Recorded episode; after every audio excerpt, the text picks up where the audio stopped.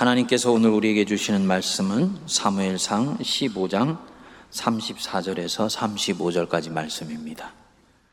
이에 사무엘은 라마로 가고 사울은 사울 기부와 자기의 집으로 올라가니라.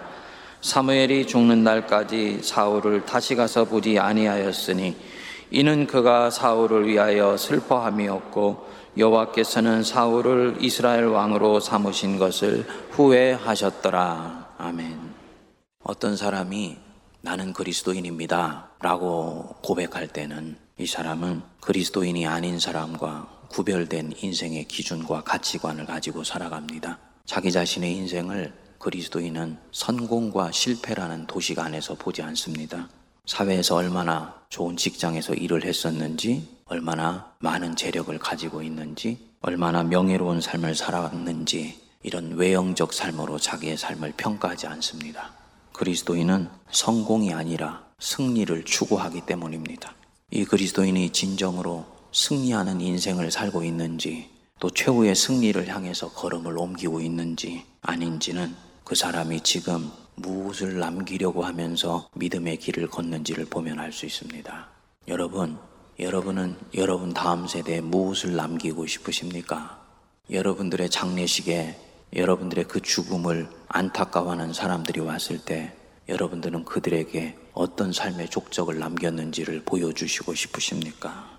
우리 신앙의 표대가 되시고 기준이 되시는 우리 주 예수 그리스도 죽으실 때 아무것도 남기지 않으셨습니다. 옷 한 가지 남기고 가셨습니다. 재산으로 치면 가진 것이 없었고요. 세상적인 명예로 치면은 그분은 십자가 나무에 매달려 죽은 사형수요 정치범이었습니다. 그 흔한 책 한 권도 남기지 않았고 일기장 하나도 남기지를 않으셨습니다. 그런데 우리 예수님 이름이나 명예나 책이나 재산보다 더 소중하고도 본질적인 것들을 남기고 가셨습니다. 뭐냐? 사람입니다. 사람. 12명의 사람. 이스라엘의 땅덩어리 한 군데도 차지하지 않았지만 자기가 꾼 꿈, 하나님 나라의 꿈을 함께 꾸었던 12명의 사람을 남기고 가셨습니다.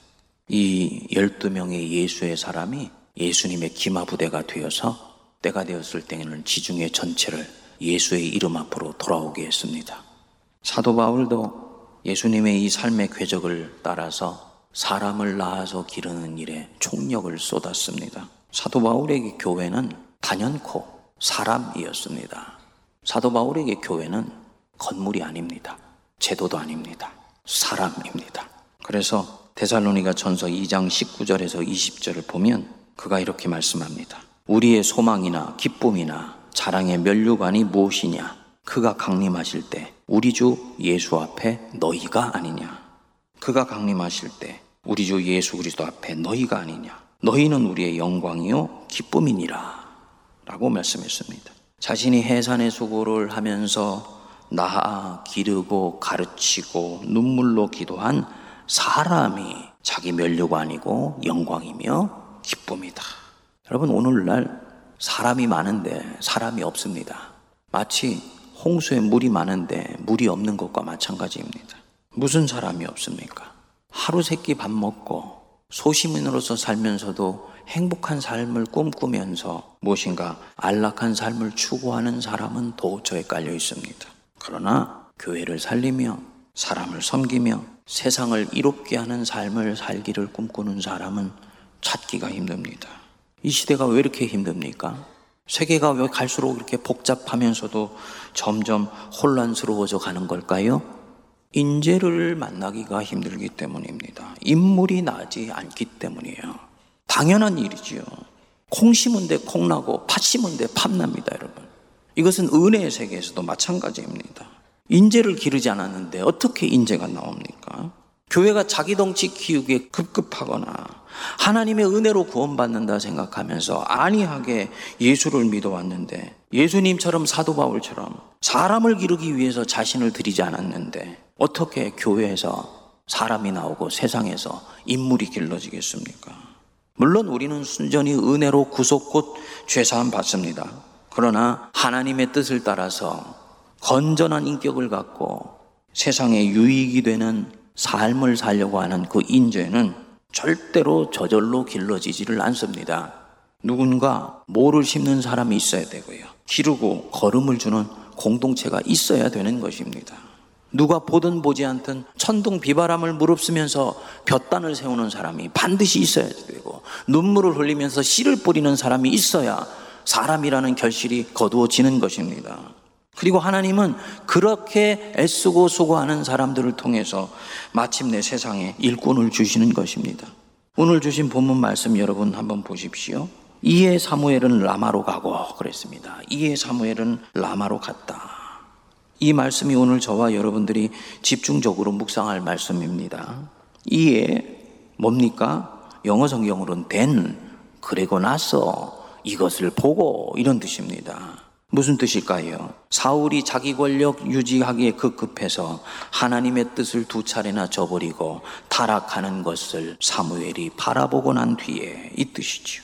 사무엘은 아시는 대로 마지막 사사고 첫 번째 선지자입니다. 이 사사 시대에는 백성들이 자기 소견에 옳은 대로 행하는 삶을 살았습니다. 삶의 기준도 잣대도 없었습니다. 가치관이라는 것이 없었습니다. 그러니까 무엇이 옳고 그른지도 모르고 옳고 그른 것이 무엇인지를 가르쳐 주는 사람도 없었습니다. 기준이 없으니까 기본이 흔들리고 나라가 어려워졌지요. 하나님이 이 이스라엘을 불쌍히 여겨 주셔서 사무엘을 선물로 이스라엘에게 주셨지요. 그리고 이 사무엘이 이스라엘 민족을 구하기 위해서 인생 전체를 통째로 하나님께 드리게 되었습니다.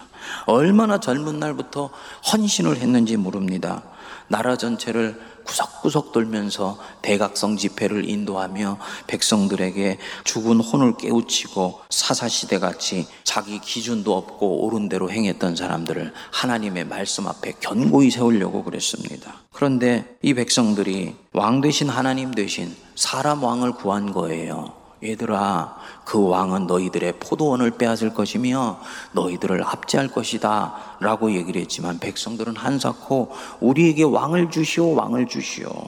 그래서 결국은 사무엘이 하나님의 뜻을 따라서 사울 왕을 세우게 됩니다. 물론 부족 사회가 끝나고 왕정 시대가 시작되었으니까 세속 역사로는 발전된 것이지요. 그런데 그 세운 왕 사울이 사사 시대처럼 또다시 자기 소견에 옳은 대로 행한 것입니다.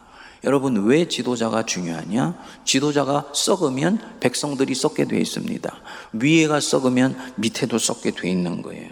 이스라엘 민족의 역사가 또다시 곤도박질 치게 되었습니다. 사무엘에게 있어서 이 사울은 그냥 왕이 아닙니다. 자기가 젊은 날을 불태워서 연 신정국가 시대의 열매가 이 사무엘에게는 사울입니다. 그 사울이 하나님께 버림을 받았으니 자기 인생도 꺾여져 버린 거지요. 얼마나 이 사울을 보면서 사무엘의 마음이 처연했는지 모릅니다. 그래서 35절에 보면은 사무엘이 죽는 날까지 사울을 다시 가서 보지를 않았다라고 얘기를 했습니다. 왜냐? 사울을 보게 되면 자기 인생에 무너져 내린 현실을 바라보는 아픔이 그대로 밀려 들어왔기 때문입니다. 일생 동안을 혼신을 다해 쌓은 성이 무너져 내리는 것을 바로 이 사울을 통해서 사무엘이 바라보았기 때문입니다. 그것이 바로 이해예요, 이해. 인생이 무너져 내려가는 것을 본 후에 사무엘은 라마로 갔다. 자기 고향 땅으로 낙향을 한 것입니다. 성경은 묘하게도 이 15장 이 이후에 이스라엘의 중앙 무대에서 사라지고 난 사무엘이 라마 고향으로 가서 무슨 일을 했는지에 대해서 전혀 기록하지를 않습니다. 16장에 다윗에게 기름을 부어서 왕으로 세우고 난 뒤에 성경이 뒷부분에서 16장 13절 부분에 보면 사무엘이 떠나서 라마로 가니라 라고만 나와 있습니다. 젊은 날의 영광도 자신의 비전도 잘못 그린 밑그림 때문에 허사가 되어버리고 그야말로 낙향에서 무기력하게 인생을 허송하고 있는 것처럼 성경은 사무엘에 대해서 아무 말씀도 하지를 않습니다. 그런데 지극히 평범하면서 무기력해 보이는 이 사무엘의 인생 뒷부분에 사무엘의 비범함이 숨어 있었습니다. 19장 18절 여러분 한번 보시기 바랍니다. 19장 18절 다윗이 사울 왕에게 쫓겨서 도망골 곳을 찾다가 자기의 영적인 멘토요 스승이 되는 사무엘을 찾아오게 됩니다. 그게 이 18절 부분입니다. 다윗이 도피하여 라마로 가서 사무엘에게로 나아가 사울이 자기에게 행한 일을 다 전하였고 다윗과 사무엘이 어디로 가서 살았다고요? 나요스로 가서 살았다. 나요스로 가서 살았더라. 이 나요스는 지명이 아닙니다. 히브리어로는 거처 혹은 처소를 뜻합니다. 성경학자들은 이 나요시 선지자나 예언자들을 기르고 가르치기 위해서 세운 기숙 학교라고 이야기를 합니다. 실제로 거기 20절에 보시면 나 요새 선지자 무리가 예언을 했다라고 얘기를 합니다. 무슨 말이냐? 이스라엘 역사상에 처음으로 사무엘 한 사람만이 선지자인 것이 아니고 그를 닮은 선지자들의 집단과 공동체가 나타나기 시작했다는 것입니다. 그것이 어디에서 길러진 것입니까? 바로 이 나요시라는 선지자 기숙학교, 선지자 훈련소에서 만들어진 것입니다. 이에 사무엘은 라마로 가고 라마에서 뭐를 했습니까? 사울이 하나님께 버림받고 자기 인생도 무너져 내리는 것 같은 것을 목격하면서 이스라엘이 이제 다시 흔들리는 것을 바라보면서 그는 라마로 가서 나요시라는 작은 공동체를 세우고 거기에 인생의 나무를 새롭게 가꾸기 시작했던 것입니다. 그리고 이 나요시 결국은 사무엘이 가졌던 히든 카드이고 마지막 인생의 카드였었습니다. 여러분, 훌륭한 사람이 되는 것과 보잘 것 없는 사람이 되는 것, 그리스도인들은 성공하는 인생을 추구하지 않고 승리하는 인생을 추구한다고 말씀을 드렸지요. 어떤 사람의 인생이 승리하는 인생을 향해서 가느냐, 아니면 패배하는 인생을 향해서 가느냐 하는 것은 그야말로 종이 한 장 차이입니다. 한순간의 생각이 그것을 결정을 하게 됩니다. 이 사무엘은 실패와 좌절 속에서 인생을 마무리할 수밖에 없는 위기에 처하게 되었습니다. 그리고 많은 사람들은 그 순간이 되면은 이제는 내 인생 끝났어. 내가 여러 가지를 시도해 봤지만 실질적으로 내가 이루어낸 것들은 아무것도 없는 것 같다. 라는 그 생각의 망령에 붙들려서 결국은 내리막길 걷고 있는 그 인생 속에 자기를 내어 맡기게 됩니다. 그런데 사무엘은 이렇게 자기를 와해시키고 흩어버리려고 하는 생각을 수습하여서 하나님에 붙들려 사람 키우는 전혀 새로운 자리로 나아가게 되는 거예요. 그리고 이 사울을 피해 도망온 다윗, 이 나윗으로 가서 훈련을 시키게 됩니다. 다윗은요, 믿음이 좋은 사람입니다. 하지만 세상을 경륜하고 일국을 경영할 수 있는 실력은 아직 기르지를 못했었습니다. 사무엘을 통해서 이 나윗에서 그런 다윗이 훈련을 받게 되는 것입니다. 그리고 결국은 여기서 훈련받은 다윗이 사무엘이 죽고 난 뒤에 이스라엘의 왕이 되어서 무너져 내려가는 이스라엘을 다시 복원하게 되는 것입니다. 이스라엘 역사에 의하면 이 왕들의 잘못된 통치를 해치고 이스라엘의 하나님 중심의 신앙과 사상들을 끊임없이 불어넣었던 운동이 예언자 운동입니다. 이사야, 예레미야, 아모스, 에스겔, 나아가서 포로기 이후에 에스라 같은 위대한 선지 운동을 꽃 피우는 모든 초석이 이 사무엘이 인생 마지막에 세웠던 나요에서 만들어지게 된 것입니다. 엉뚱한 곳으로 향하고 있는 것 같은 내 인생, 실패하고 있는 것 같이 보이는 내 인생, 그 끝자락에서도 묵묵히 나요타 나를 세울 수 있는 영적 은혜가 저와 여러분들에게 임할 수 있게 되기를 바랍니다. 기독교 신앙은 은혜의 신앙인 동시에 역사 신앙입니다. 역사 신앙이라는 것은 하나님이 어떤 일을 이루실 때 세대 세대를 거쳐가면서 마침내 하나님의 일을 이루신다는 것입니다.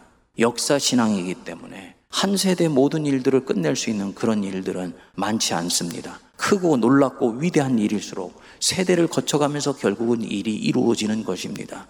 어떤 사람은 심는 사람이 있고요. 어떤 사람은 자라나가고요. 어떤 사람은 그 터전 위에서 결실을 거두게 됩니다. 오늘 우리 시대 교회의 문제는 뭐냐? 모든 사람들이 다 결실을 거두려고 하고 수확을 하려고 하지 심으려고 하지 않습니다. 물을 주려고 하지 않습니다. 왜냐? 씨를 뿌리는 일은 외롭고 고독한 일이기 때문입니다. 그거 뿌리고 나서 결실을 바라보지 못하고 내 인생을 마무리할 수도 있습니다. 물을 주르는 일, 화려한 일이 아닙니다. 열매와 결실이 내 당대에 오지 않을 수도 있기 때문입니다. 모든 사람들은 자, 내가 뿌리고, 내가 물 주고, 내가 거두어서 내 손 안에 움켜쥐려고 합니다. 근데 모든 일들이 그렇게 이루어지면 좋은데, 크고 본질적이고 중요한 일일수록 세대를 이어가면서 하나님은 일을 하세요. 아브라함과 이삭과 야곱과 요셉의 4대에 걸친 믿음의 싸움을 여러분 보십시오. 아브라함은요, 자기 당대에 하나님이 부르심을 따라 신실하게 사막의 모래바람 뒤집어 쓰면서 믿음이 무엇인지를 온몸으로 깨치는 것으로 인생을 마무리합니다. 그 터전 위에서 손자의 때에 갔을 때 일국을 이끌어 나갈 수 있는 일꾼들을 키울 수 있는 모태가 되는 12명의 이스라엘 지파가 야곱을 통해 나오게 되고 그 야곱의 아들인 아브라함의 4대째에 갔을 때 마침내 당시 최고의 나라였던 애국을 이끌 수 있는 위대한 지도자가 나오는 것입니다. 아브라함은 절대로 요셉이 될 수가 없습니다. 이유가 뭐냐? 때가 되지 않았기 때문이에요. 그리고 요셉은 아브라함과 이삭과 야곱의 싸움이 없다면 이 사람은 절대로 하나님을 사랑하면서도 동시에 세상을 이끌 수 있는 경륜 있는 통 크면서도 깊은 그런 믿음을 가질 수가 없습니다. 때가 되었을 때 그 일들은 결국은 열매로 맺히는 것입니다. 모든 신앙의 싸움이 여러분 이렇습니다. 세례 요한이 사막 한복판에서 회개를 외치고 백성들에게 심판을 얘기할 수 있었기 때문에 세례 요한이 닦아놓았던 그 길로 예수 그리스도가 오셔서 하나님의 은혜와 축복과 복음을 전할 수가 있었던 것입니다. 근데 많은 사람들은요, 나는 세례 요한 안 할래. 나는 예수님과 같은 영광을 취할래. 라고 생각을 하는 것입니다. 그래서 오늘날 이 한국교회 안에 사람이 길러지지를 않는 것입니다. 다음 세대 꽃을 피우기 위해서 지금 내 세대가 과연 썩어져가는 걸음 역할을 할 수가 있는가? 내 다음 세대가 융숭하게 일어나는 것을 보면서 나는 묵묵히 씨를 뿌리며 물을 줄 수가 있는가? 저는 우리 세문학교의 이 여섯 번째 예배당 안에서 이 사무엘이 마지막으로 심었던 작은 나무, 나옅과 같은 그런 아름다운 역사를 만들어 나가는 믿음의 사람들이 나올 수 있게 되기를 바랍니다. 여러분, 2대, 3대 뒤를 바라보면서 영적 포석을 놓는 것, 그것이 바로 신앙인이 가는 걸음입니다. 한국교회는 심하게 흔들리고 있고, 지난 70여 년 동안 이어졌던 많은 세계 질서들은 급속하게 무너져 내려가면서 앞으로 어떤 일들이 벌어질지 모르는 그런 상황 속으로 우리는 들어가고 있습니다. 이때 하나님에 대한 굳건 신앙의 기반을 두고 역사의 가는 길을 꿰뚫어 볼 수 있는 경륜 있는 일꾼이 나왔을 때만 이 시대는 구원을 얻는 것이고 교회는 활로를 찾을 수 있는 것입니다. 누가 이 일을 하겠습니까? 세문안 교회가 아니면 누가 이 일을 하겠습니까? 그래서 세문안 교회인 거예요. 맞죠, 여러분? 세문안 교회가 세문안 교회인 것은 다른 교회가 하지 못하는 본질적인 일들을 할 수 있기 때문에 세문안 교회입니다. 어머니 교회 가장 먼저 나왔기 때문에 세문안 교회가 아닌 거예요. 민족 근현다사의 고통과 아픔 속에서 가장 그 뿌리 깊숙한 곳으로 파고 들어가서 보이지 않는 곳에 묵묵하게 씨를 뿌렸던 선배들의 신앙이 있기 때문에 오늘날 세문안교회가 있는 것입니다. 우리는 그 터전 위에 사람들에게 우리는 세문안교회 교인이에요. 라고 얘기를 하고 있습니다. 선배들이 하늘에서 보면요. 안 기뻐합니다. 너희들 지금 눈물을 흘리며 씨를 뿌려야 돼. 사무엘처럼 사람들의 화려한 스포트라이트와 각광과 주목받으려고 하지 말고 여섯 번째 예배당 세웠다고 자랑하는 것으로 그치지 말고 이 여섯 번째 예배당을 사무엘의 라마 나요스로 만들어야 된다. 다음 세대를 위해서 지금 다시 씨를 뿌려라. 그래야 한국 교회 일어나고 이 사회가 새롭게 사람을 만나게 돼서 일어날 수 있게 된다. 함께 기도하실 수 있게 되기를 바랍니다. 비록 여호와 하나님을 알지는 못했지만 우리 선조들은 이런 영맥을 정확하게 알고 있었습니다. 세대를 이어가면서 뿌리는 사람이 있을 때 중요한 일들이 이루어진다라는 건 말입니다. 고려말 조선 초에 포은 정몽주 그리고 모군 이색과 함께 삼은 중에 한 분이라고 불렸던 성리학의 대가 길재 선생이 있었습니다. 고려가 망하고 조선이 발흥하게 되면서 이 조선을 건국해 줄 수 있는 중요한 실력을 가진 분이 이분이라는 것을 알고 태종 이방원이 길재 선생을 거듭거듭 찾아가면서 청을 하게 됩니다. 나중에는 태상 박사라는 벼슬을 내면서 새로 시작된 이 조선 왕조의 기초를 만들어 주기를 원했습니다. 길재 선생은 한사코 뿌리치게 됩니다. 한 여자가 두 남편을 섬길 수가 없듯이 한 신하는 두 왕조를 섬길 수가 없다. 하면서 조용히 물리고 자기의 고향인 경북 선산으로 내려가게 됩니다. 그 경북 선산에서 조용히 살다가 인생을 마무리하게 되지요. 한양 땅에서는 모든 사람이 실제는 자기 이름을 묻어버리고 세상을 등진 채 그렇게 인생을 무기력하게 마무리했다고들 생각을 했습니다. 그러나 이 길재 선생이 선산에 내려가서 한 일이 한 가지 있습니다. 성리학으로 무장한 젊은 청년들을 키우기 시작한 것입니다.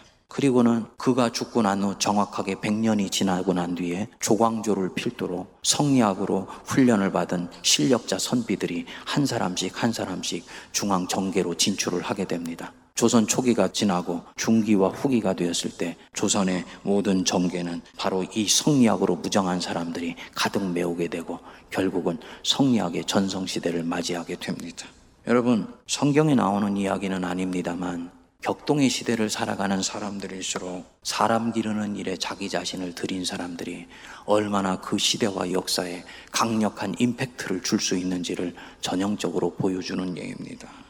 저와 여러분들은 사무엘 같은 선지자도 아니고 길재 선생 같은 탁월한 석학도 아닙니다. 그러나 인생의 걸음의 본질은 저는 같다고 봅니다. 신앙의 경주는 그 경주가 중요하면서도 본질적인 경주일수록 나를 살릴 뿐만 아니라 다른 사람을 살리며 나아가 시대와 역사를 구원하는 경주가 되기 위해서는 절대로 나 한 사람의 경주로 끝나는 걸음을 해서는 안 된다는 것입니다. 그 경주가 다음 세대에 달리게 선한 영향력을 미칠 수 있을 때 그 경주가 의미 있는 것이고 설사 내가 거기에 도달하지 못할지라도 이 사람은 승리하고 있는 것을 믿으시기 바랍니다. 어떻게 하면 교회가 세상을 변화시키는가? 우리 교회 표어가 생명과 치유와 회복의 예수 공동체가 되어 세상을 변화시키는 공동체. 교회가 어떻게 세상을 변화시키느냐? 믿지 않는 사람들은 그럴 것입니다. 그 표어를 보면 세상을 바꾸려고 하지 말고 교회부터 바꾸세요. 라고 비아냥거리면서 말할 것입니다. 여러분들 중에서 하나님이 어떻게 일하시는지를 모르시는 분들은 세상은 점점 거대해져 가는데 교회는 그것에 비해서 점점 왜소해져 가는데 과연 정말 교회가 세상을 바꿀 수 있을까? 이거는 공중에 떤 구호나 슬로건 아닐까? 이렇게 생각하는 분들도 계실 것입니다. 여러분, 옛날이나 지금이나 하나님의 나라는 작아 보이고 겨자씨 같고 세상은 항상 커 보였습니다. 거대한 세속사회 한복판에 하나님의 나라가 임하여서 하나님의 사랑과 정의와 평화가 넘쳐나는 세상 어떻게 가능한가? 20세기만 하더라도 유럽과 미국은 교회 막강한 힘을 가지고 정치 운동에 나서는 것을 생각하고 시도들을 했었습니다. 근데 이렇게 정치 운동에 교회가 직접 나서는 것은요, 하수 중의 하수의 방법입니다. 설사 그렇게 해서 정치 운동에 성공한다 할지라도 세상의 정치에서는 발을 디뎌들지 모르지만 종교가 급속도에 그릇된 권력을 갖게 되면서 부패하기 시작을 합니다. 우리 주님은 그 방법 기뻐하시지 않으셨어요. 그건 성경의 방법이 아닙니다. 만약 그 방법이 옳다면 사무엘이 사울왕을 세우는 그 시도 자체가 이미 성공을 거두었을 것입니다.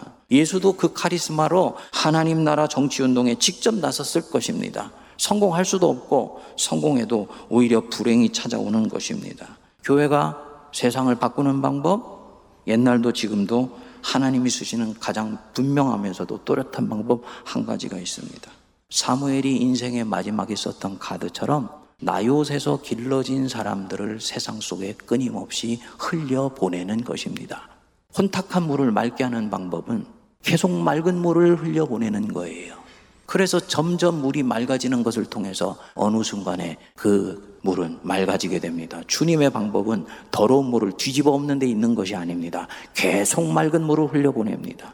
세상이 결국은 하나님의 뜻에 따라서 새로운 세상이 되는 방법도 마찬가지입니다. 교회 속에 있는 새로운 정신과 새로운 사상과 신앙으로 무장한 사람들이 끊임없이 세상으로 흘러가는 것을 통해서 결국은 세상은 바뀌어 가는 것입니다. 그리고 그 속에 그 시민들을 이끌 수 있는 강력한 인재와 지도자들이 나왔을 때 교회는 세상 속에 결정적인 전기를 만들어 갈 수가 있습니다. 하나님 말씀으로 무장해야 되고요. 예수의 정신으로 훈련된 사람들이 교회 안에서 나와야 됩니다. 여러분, 예수의 정신이에요. 교파의 정신으로 무장한 것 아닙니다. 교리의 정신으로 무장한 게 아니에요. 편협한 신앙관에 거친 바리새적 정신으로 끊임없이 다른 사람을 판단하고 정죄하는 정신으로는 세상에 하나님의 샬롬을 만들 수가 없습니다. 예수의 정신으로 무장한 사람들이 나와서 세상에 흘러가야지 됩니다. 저는 우리 세문안교회 이 여섯 번째 예배당이 우리 시대 사무엘의 라마나욕 같은 그런 예언자의 훈련소요, 예언자의 기숙사요, 예수의 정신으로 무장한 사람들, 그리스도의 제자들이 차고 넘치게 되기를 기도합니다. 이 사람들, 길을 잃어버린 방황하는 시대에서 누가 인재인지를 알아보는 사람들이 될 것입니다. 그리고 우리 세문안교회가 길러내는 일꾼들이 시대를 선도하는 역사를 꿈꿀 수 있게 되기를 바랍니다. 여러분 솔직히 말씀드려서 이쪽으로 사람을 세워보고 저쪽으로 사람을 세우고 아닌 것 같아서 정권도 바꿔보지만 세상은 별로 나아지는 바가 없지 않습니까? 이유가 뭡니까? 그 어디에도 사람이 없기 때문입니다. 인재가 없기 때문입니다. 앞으로도 같은 일은 당분간 반복해서 일어나게 될 것입니다. 뭐냐? 이제야말로 교회가 키워내는 예수의 사람들이 청와대와 국회의사당과 시청과 구석구석으로 갈 수 있어야 돼. 그렇게 되려면 교회가 다시 시작을 해야지 됩니다.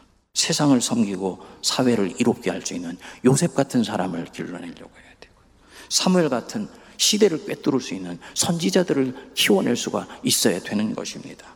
무엇보다도 링컨 같이 하나님을 사랑하는 마음으로 머리끝부터 발끝까지 뼈가 저려 있는데 그 사랑으로 위대한 통합적 지도력을 형성할 수 있는 그런 지도자가 우리 사회에 절실히 필요한 때입니다. 우리 새문안교회가 그런 사람 길러낼 수 있게 되기를 바랍니다. 이런 사람 하나가 나오면요. 목회자 100명, 1000명 나오는 것보다도 하나님이 교회를 기뻐하시는 것을 믿으시기 바랍니다. 당연히 언더우드 같이 희망이 없어 보이는 땅에 복음을 전하여 그곳을 하나님의 나라로 만드는 신실한 복음의 사역자들 길러낼 수 있어야 되지요. 이 일에 시간 들이고 물질을 들이고 내 재능과 정열을 쏟아붓는 그런 성도들 되시기를 바랍니다. 여러분, 저와 여러분들, 이제까지는 보이는 곳에서 양지에서 일하는 것을 좋아했을 수 있습니다. 그러나 사람을 기르는 일은 누가 보든 보지 않든 저 후미지고 구석진 곳에서 아직 자기 자신의 목소리도 내지 못하는 어린아이들을 위해서, 청년들을 위해서 자기 인생을 드리는 자들입니다. 스포트라이트 받지 않는 곳입니다. 항존직 선거를 할 때 그 사람들의 존재는 보이지 않을 수도 있습니다. 그러나 바로 그들이 하나님의 가장 본질적이고 중요한 사역에 앞장서서 일하는 주님의 일꾼인 것을 여러분 깨달아 알 수 있게 되기를 바랍니다. 그 일에 헌신하며 전심을 다하는 저와 여러분 되시기를 주의 이름으로 축복드립니다.